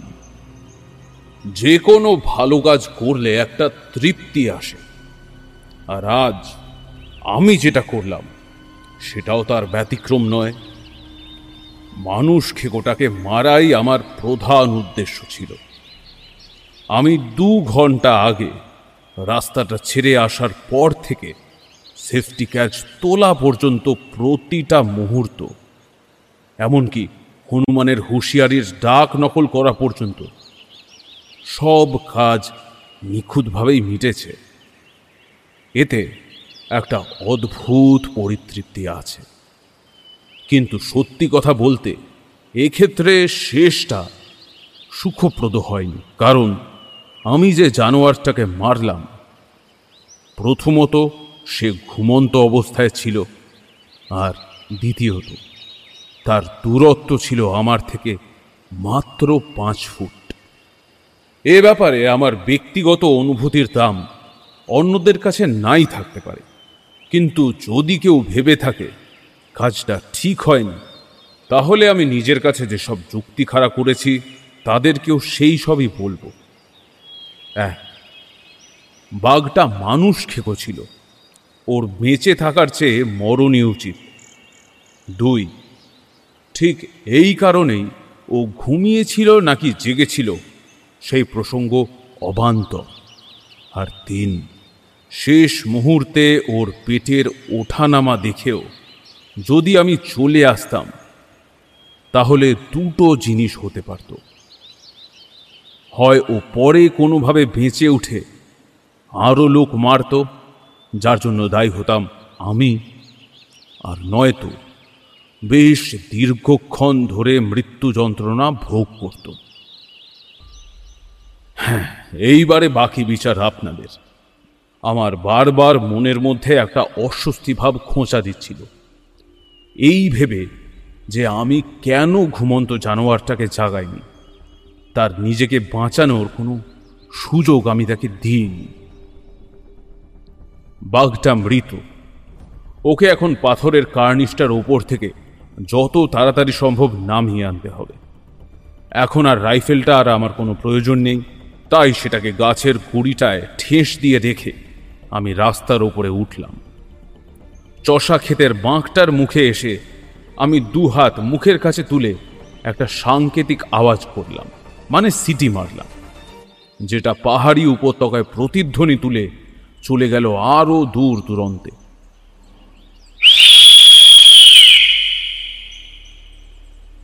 একবারই যথেষ্ট। দ্বিতীয়বার আওয়াজ করার কোনো প্রয়োজন হলো না। আমার লোকজন প্রথম মোষ্টার তদারকি করে ফেরার পথেই আমার ছোড়া দুটো গুলির আওয়াজ শুনতে পেয়ে গেছিল। তাই তারা তড়িঘড়ি দৌড়ে হাঁক ডাক করে গ্রাম থেকে অনেক লোক জোগাড় করে আমার এই ডাক শুনে ঊর্ধ্বশ্বাসে দৌড়ে আমার দিকে এলো যে আমি ঠিক আছি কিনা দেখার জন্য। মোটা মোটা দড়ি আর কুড়ুল জোগাড় করে আমি সবাইকে নিয়ে সেই কার্নিশে গেলাম। বাঘটার শরীর আষ্টে পৃষ্ঠে দড়ি দিয়ে বেঁধে দিলাম। সবাই মিলে বাঘটাকে কিছুটা তুলে, কিছুটা ছিঁচড়ে নামিয়ে আনলাম পাথরের কার্নিশটা থেকে। কাটা গাছটার ওপর দিয়ে ঘাস জমিটার উপর শুয়ে দেওয়া হলো ওর দেহটা। এখানেই আমি বাঘটার ছাল ছাড়াতাম, কিন্তু গ্রামের লোকেরা আমাকে তা করতে দিল না। অনুরোধ জানালো, আমি যেন গ্রামে ফিরে যাই। গ্রামের মোড়ল মশাই বললেন সাহেব, আর কিছুক্ষণ রাখেন এখানে। এই কার্ত কৌনলা আর তার আশেপাশের গ্রামের মেয়ে বউ ছেলেপিলেরা খুব হতাশ হবে, যদি বাঘটাকে শেষবারের মতন চোখের দেখা না দেখে। নিজেরাই না দেখলে হয়তো আশ্বস্ত হবে না। যে মানুষ খেকর ভয়ে তারা এত বছর কাটিয়েছে, যে জানোয়ারটা এতদিন এই পুরো জায়গাটার উপর তাণ্ডব করেছিল। তার এই শেষ দেখলেই হয়তো ওরা পুরোপুরি বিশ্বাস করবে যে সত্যি সত্যি বাঘটা মৃত। মোড়ল মশাইয়ের কথা থামতেই মৃত বাঘটার দিকে তাকিয়ে দেখি কয়েকটা লোক বাঘটার পায়ের ওপর হাত বোলাচ্ছে। বুঝলাম তারা যে বলেছিল বাঘটার কোনো পুরনো ঘা নেই, সেই ব্যাপারটাই একবার যাচাই করে নিচ্ছে। কুড়ে ঘরের কাছে বাঘটাকে একটা গাছের ছায়ায় শুইয়ে দেওয়া হলো। গ্রামবাসীদের বলা হলো, বেলা দুটো পর্যন্ত বাঘটা তাদের জিম্মায় থাকবে। এর থেকে বেশি সময় দেওয়া সম্ভব নয়। একে প্রচণ্ড গরম, তার ওপর আরও বেশিক্ষণ ফেলে রাখলে চামড়াটা থেকে লোম ঝরে গিয়ে জিনিসটা নষ্ট হয়ে যাওয়ার আশঙ্কা রয়েছে। বেলা দুটোর সময় যখন চামড়া ছাড়াবার জন্য ওটাকে চিত করে শুয়ে দিলাম। তখন চোখে পড়ল, ওর সামনের বাঁ পায়ে ভেতর দিককার বেশিরভাগ লোম নেই। তাছাড়া চামড়ায় ছোট ছোট ফুটো আছে, যার থেকে হলদে একটা রস গড়িয়ে পড়ছে। আমি আর কাউকে সেই ফুটোগুলো দেখালাম না। বাঘটার বাঁ পাটা ডান পায়ের থেকে অনেক সরু। ঠিক করলাম, বাঁ পায়ের ছালটা আমি একদম শেষে ছাড়াবো। জানোয়ারটার শরীরের অন্য অংশ থেকে ছাল ছাড়ানো হয়ে গেলে আমি অবশেষে বাঘটার বুক থেকে ঘায়ে পৌঁছে যাওয়া বাঁ পাটার থাবা পর্যন্ত লম্বাভাবে ছিঁড়ে দিলাম। তারপর চামড়াটা ওঠানোর সময় মাংস থেকে একটার পর একটা সজারুর কাটা টেনে বের করতে লাগলাম। সেগুলো আবার মহানন্দে সমস্ত লোকজন স্মৃতিচিহ্ন হিসেবে নিজেদের সঙ্গে নিয়ে গেল। সবচেয়ে লম্বা কাটাটা প্রায় পাঁচ ইঞ্চি। মোট কাটা ছিল প্রায় পঁচিশ থেকে ত্রিশটা। বুক থেকে পায়ের থাবা পর্যন্ত, চামড়ার নিচের অংশটা, মাংসটা প্রায় কালচে হয়ে গেছিল। ঠিক একটা গলে যাওয়া সাবানের মতো। গাঢ় হলুদ রঙের পুঁজে জায়গাটা ভরে গেছিল। বাঘটা তাও চলার সময় ঘুমাতো না। এখন তো স্পষ্ট বুঝতে পারলাম। আর বলাই বাহুল্য, এই কারণেই ও মানুষ খেকো হয়ে উঠেছিল। সজারুর কাটা যতক্ষণই মাংসের মধ্যে ঢুকে থাকুক না কেন, কখনো গলে যায় না। আমি প্রায় আমার মারা মানুষ খেকক বাঘগুলোর শরীর থেকে এতদিনে নয় নয় করে সম্ভবত কয়েকশো কাটা বার করেছি। এর মধ্যে অনেকগুলি কাটা ন ইঞ্চিরও বেশি লম্বা আর প্রায় পেন্সিলের মতো মোটা। বেশিরভাগ কাটাই কঠিন মাংসপেশির মধ্যে ফুটে শক্তভাবে আটকে যেত দুটো হাড়ের মধ্যে। আর তারপর চামড়ার ঠিক নিচে ঢুকে সেগুলো ছোট টুকরো হয়ে যেত। কিন্তু প্রশ্ন একটাই, বাঘের মতো এত বুদ্ধিমান প্রাণীর শরীরে সজারুর কাটা ঢোকে কি করে?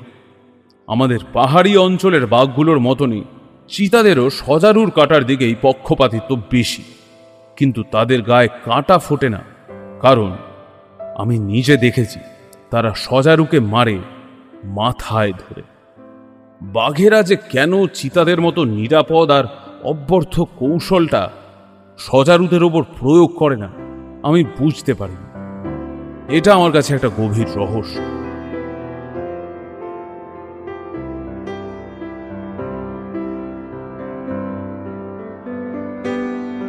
সেই বহুকাল আগের জেলা সম্মেলনে উল্লিখিত তিনটে মানুষ খেকো বাঘের মধ্যে। দ্বিতীয়টির গল্প আজ তোমাদের বললাম। এরপর যখন সুযোগ পাব, তখন তৃতীয় বাঘটা মানে কান্দারের মানুষ খেকোর বাঘটাকে মেরেছিলাম, সেই গল্পটা বলব।